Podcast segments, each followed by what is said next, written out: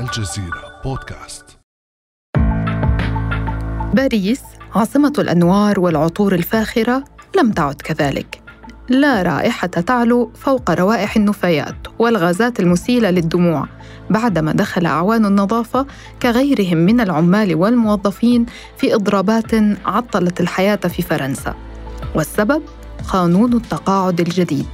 ومع استمرار المظاهرات تحولت شوارع باريس ومدن فرنسية عديدة إلى ساحات كر وفر بين المحتجين ورجال الشرطة فماذا وراء الاحتجاجات الحالية في فرنسا؟ وإلى أي مدى يمكن أن يصمد المحتجون في الشوارع؟ وما هي خيارات مكرون؟ وهل حان الوقت لقيام جمهورية سادسة في فرنسا؟ أنا روعة أوجي وهذه قصة جديدة من بودكاست الجزيرة بعد أمس أرحب بالدكتور شريف إدريس الأستاذ بالمدرسة الوطنية العليا للصحافة بالجزائر أهلا وسهلا بك دكتور إدريس أهلا وسهلا بداية ما هي الأسباب الحقيقية للاحتجاجات الحالية في فرنسا؟ في واقع الأمر أن هذه الاحتجاجات مردها إلى قانون أرادت حكومة إليزابيث بورد وبتوجيهات من رئيس ماكرون لتعديل نظام التقاعد. هذا النظام الاقتراح الجديد يقضي يؤكد على شيئين، الأول هو رفع سن الذهاب إلى التقاعد من 62 إلى 64 سنة يعني تدريجيا في حدود سنة 2030 ثانيا رفع سنوات المساهمات في الرواتب بمعنى انتقال من 42 سنة إلى 43 سنة. أي أن المواطن الفرنسي العامل الذي يريد أن يذهب إلى التقاعد بمعاش كلي عليه أن يساهم في حدود 43 سنة اشتراكات وينتظر 64 سنة. وهذا ما ترفضه المعارضة ومعظم النقابات العمالية والمواطنون الفرنسيون.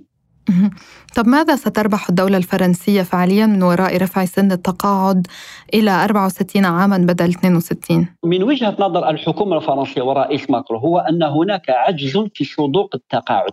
أن المنظومة الاجتماعية الفرنسية ومسمى دولة الرعاية ومن من منظور الإعانات والكفالة الاجتماعية هي دولة سخية.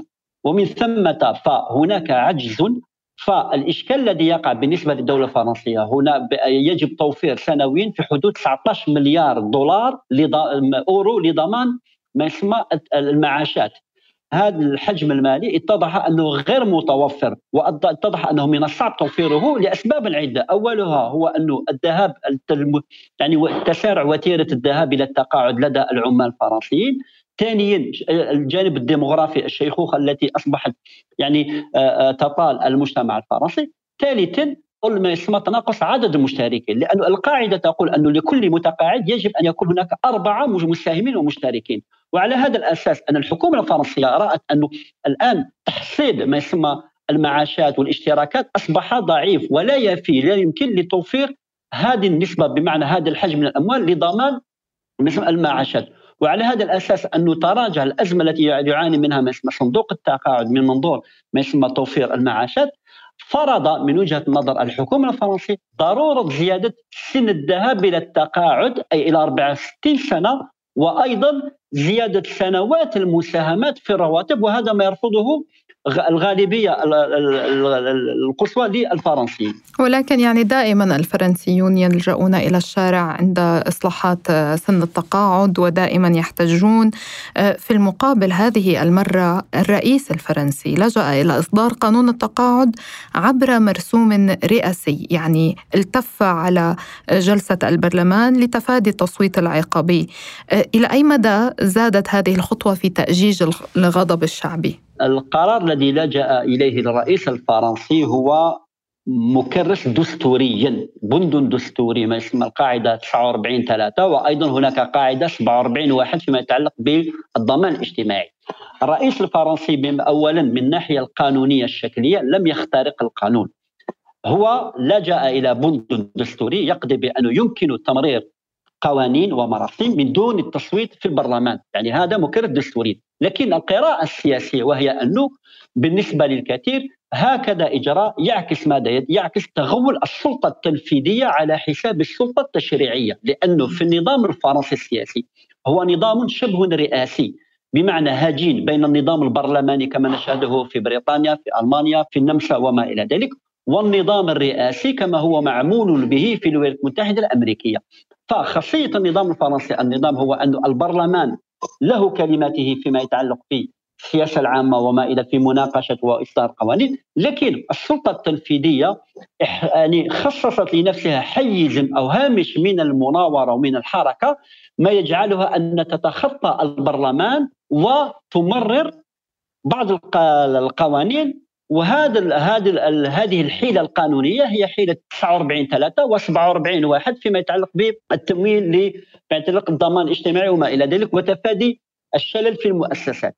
لهذا أن الفرنسيين في الطبقة السياسية الفرنسية رأت بأنه ما وراء هذا الإجراء يعني هذا هناك تغول نوع من التسلط من قبل الرئيس ماكرون الذي لم يأخذ بعين الاعتبار البرلمان والطبقة السياسية. يعني يلفتني استخدامك لمصطلح التغول السياسي. هل موجة الاحتجاجات الحالية تعبير عن رفض الفرنسيين لقانون التقاعد الجديد أم هي حالة غضب أعمق للرئاسة نفسها؟ في حقيقة الأمر هو أن الطابع الاحتجاجي يعتبر ك ما يسمى اتجاه هيكلي في السياسة الفرنسية.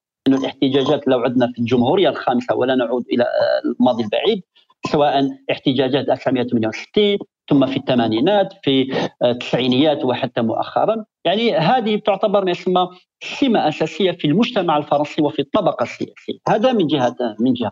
من جهة ثانية ليس المرة الأولى التي يحتج الفرنسيون على هكذا قوانين. نتذكر أنهم احتجوا في 2005 على ما يسمى العقود التوظيف الأولي الوزير الأول في تلك المرحلة دومينيك فيلبان ثم احتجاجات على قرارات آه، رافارا آه، في مع ساركوزي الذي أول أول من أراد أن يغير في نظام التقاعد هو حكومة فيون للرئيس ساركوزي.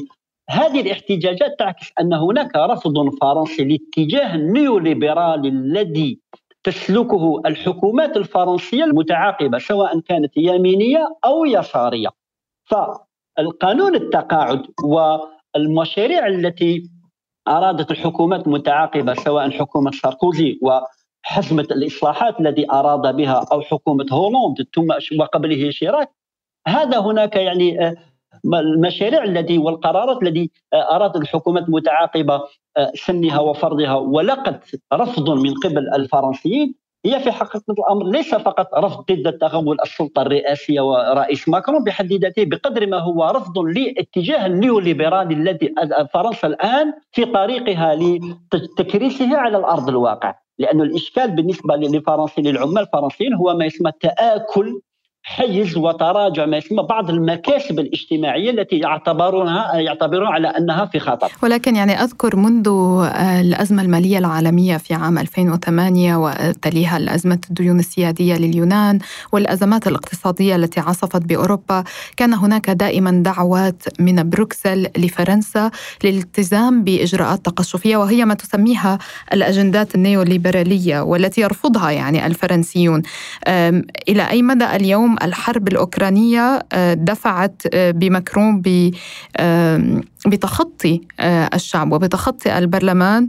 هل يشعر أنه لم يعد يملك رفاهية الوقت ومراعاة الشعب الفرنسي أم أنه أساسا هو كوسطي وكقادم من البنوك لديه أو متبني ومعتنق لهذه الأجندة النيوليبرالية؟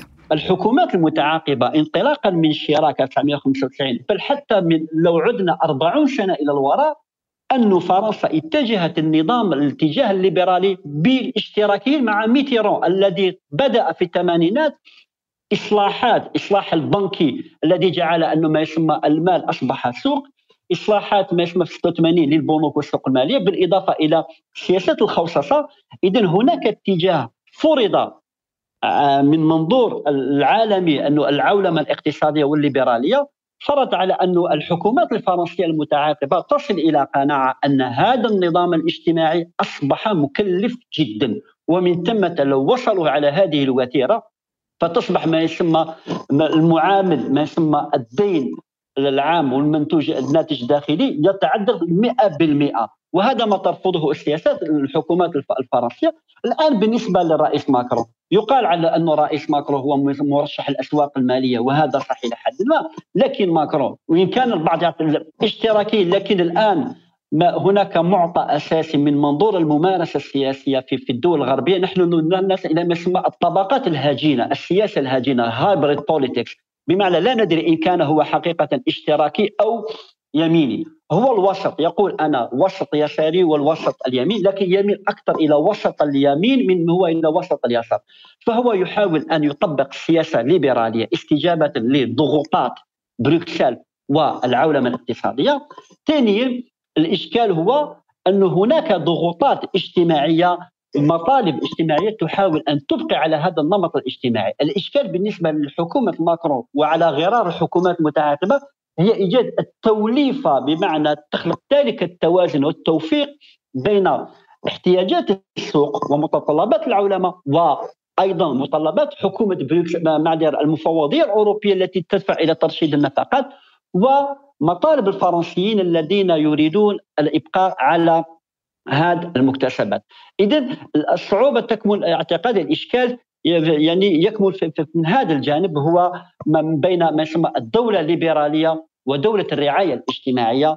كيف يمكن للرئيس الفرنسي التوفيق بين المنطقين بغض يعني بآخذ بعين الاعتبار أن هناك إكراهات آه، نسقية تتعلق بالعولمة الاقتصادية، إكراهات لها علاقة بالاتحاد الأوروبي والمفوضيه الاوروبيه والقوانين والمعايير التي تلتزمها، وأيضا اكراهات بمنظور الضغوطات الداخلية والمجتمع الفرنسي الذي يريد أن يحافظ على هذه المكتسبات. رئيس أحد النقابات التي تشارك والتي تقود الاحتجاجات. طرح نفس السؤال الذي طرحته. كيف يمكن لماكرون أن يوفق بين كل هذه المعطيات دون أن يسمع للنقابات وللعمال؟ هذا يعني وفق قول رئيس هذه النقابة. في المقابل ماكرون يشبه تظاهرات العمال بحادثتي اقتحام مقرات الكونغرس. يعني هناك بين الطرفين مثل حوار الطرشان حاليا. هل تعتقد أن أي من هذه الأطراف مستعد للتنازل لتهدئة على الأقل الاحتجاجات؟ في اعتقادي أن الرئيس الفرنسي يراهن على أن هذه الاحتجاجات أن يحدث لها ما حدث للشفراء الشفرات الصفراء أنها سوف يعني آه، تعاش يعتريها نوع من العياء أو يعني نوع من الفرنسيين يعني سوف يعني لا يواصلون يتململون نعم من اعطاء نعم لأن هناك تعطيل المؤسسة عمل المؤسسات والمرافق العمومية وما إلى ذلك. فالرئيس الفرنسي في اعتقاد الحكومة الفرنسية تراهن على تصدع جبهة المواجهة والاحتجاج كما حدث للشطرات الصفراء. فهنا عامل الزمن. وكأنه الكفة هي في لحد الآن ترجح لصالح السلطة التنفيذية الفرنسية ممثل الرئيس ماكرون ووزير ورئيس الحكومة إليزابيث بون في مواجهة محتجين. يعني آه، هنا يعني يلتقون حول أهداف واحدة لكن التخوف هنا أن هذه الجبهة تتصدع مع مرور الوقت. طيب السؤال الأكبر الآن أبعد من الاحتجاجات وأبعد من قانون التقاعد. هذا الإجراء الذي قام به ماكرون بتخطي البرلمان. هل يمكن أن يؤدي إلى إعادة النظر بالجمهورية الخامسة، يعني هذا حديث كان قد تكرر في الآونة الأخيرة في الاعوام الأخيرة أنه هل يجب أن آه، تنتقل فرنسا إلى الجمهورية السادسة حيث تكون صلاحيات الرئيس مقلصة أكثر ومقننة أكثر آه، عبر البرلمان، برأيك هل يمكن أن يشعل هذا التفرد بالقرار آه، هذا الانتقال؟ يعني في واقع الأمر هذا قد يكون مؤشر إلى حد الآن من السابق لأوانه الحديث عن آه، انهيار يعني سقوط الجمهورية الخامسة والذهاب إلى الجمهورية السادسة، ما يمكن قوله هو انه النظام الفرنسي الجمهوري تحمل في طياتها يعني آه، آه، بذور اختلالات يعني في هذه المنظومة لأنه كما قلت سابقا أنه في العالم هناك نظامين، نظام رئاسي ونظام برلماني. الفرنسيون أرادوا التفرد والتميز عن الآخرين باستحداث ما يسمى بالنظام شبه الرئاسي والذي فرض نوع من التعايش في والذي بدأ في 1983 آه، مع حكومة ميتيران ورئيس ميتيران وحكومة يمانية يمينية. الآن ما يحدث بالنسبة للممارسة الفرنسية في في السياسية في فرنسا. هو الآن تصدع ما يسمى أو في حقيقة الأمر يعني تراجع ما يسمى الاستقطاب السياسي لأنه السياسة الفرنسية أو إن سمحت أو أود أن أؤكد على هذه النقطة تقوم على استقطاب بين قاعدة اجتماعية يسارية تؤمن ببعض القيم والممارسات على غرار الرعاية الاجتماعية آه، تحسين الظروف العمال وما إلى ذلك وقطاع عام قوي وقاعدة يمينية تعتمد على رفض ما يسمى التأميم، رفض تدخل النقابات والقيام الإيمان بضرورة حريه المبادرة والملكية الخاصة. لكل قاعدتين تحالف سياسي، تحالف يميني وتحالف يساري، الآن ما يحدث منذ العشرين سنة الأخيرة هو تصدع كلا الجبهتين وتفرعها بمعنى تشتتها. إلى درجه انه في البرلمان الفرنسي لا يوجد أغلبية. بمعنى الأغلبية الوحيدة التي حدث هو 95 رئيس شراك عندما وصل إلى السلطة في 95 وتمكن أن اليمين من وصول بمعنى السيطرة على البرلمان قبل أن يذهب 97 إلى حله ووصول اليسار مع ليونال جوسبان ونيكولا ساركوزي. ما عدا هذين الاستثنائين اتحدث لا أتحدث في الثمانينات. لم يتمكن أي رئيس أي حزب من الحصول على أغلبية برلمانية مع رئيس من نفس الاتجاه السياسي هذا يعكس ماذا؟ يعكس على حقيقة أن الآن المنظومة السياسية الفرنسية تتجه إلى نوع من البرلمانية بمعنى أنه نظام برلماني محض أنه لا توجد هناك أغلبية مطلقة يعني أغلبية ساحقة 50 زائد واحد بل تكتلات برلمانية تكتلات سياسية توحي بأن الرئيس لا يمكن له أن يحكم كما يريد كما حدث مع ميتيرون في حد ما ومع شيراك وفي ساركوزي في آه في عهده. لكن الآن بعد ساركوزي هولاند وماكرون لا أحد فيهما أنه تمكن من الحصول على اغلبيه مطلقة. هذا مؤشر على ماذا؟ مؤشر على أنه هل حان الآن الوقت لإعادة النظر في هذه المنظومة الجمهورية الخامسة والذهاب إلى الجمهورية السادسة؟ لكن الإشكال الذي يطرح هل يجب وقت والتخلي عن النظام الشبه الرئاسي وهذا النظام الهجين والذهاب والعمل كما يعمل به الجميع العديد من الدول الديمقراطية بمعنى نظام رئاسي أو نظام برلماني.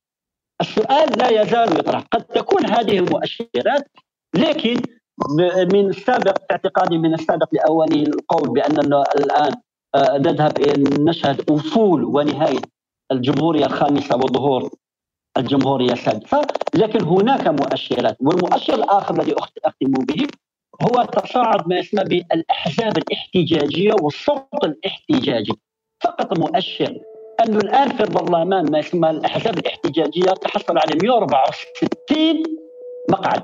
التصويت الاحتجاجي في 2022 انتخابات المحلية والتشريعية مثل ما يمثل في خاصة من جهة اليمين أكثر من 40% لأنه اليمين بكل تفرعاته أصبحوا في إطار ال ال ال ما يسمى التيارات الاحتجاجية. إيريك زيمور جون بيير لاشار فاليري بيغراس آه، إيريك ديبون إيو. بالإضافة إلى اليسار أيضا هذو من اليمين واليسار مع آه، جو بيير بواتو آه، ميرونشون واليمين الوطني ما يسمى التجمع الوطني هؤلاء ما يسمى التصويت الاحتجاجي أصبح تصويت قوي مقارنة بالتيارات التقليدية هي اليمين الجمهوريون واليسار الاشتراكي. شكرا لك دكتور شريف إدريس الأستاذ بالمدرسة الوطنية العليا للصحافة بالجزائر. شكرا جزيلا لك. العفو. كان هذا بعد أمس.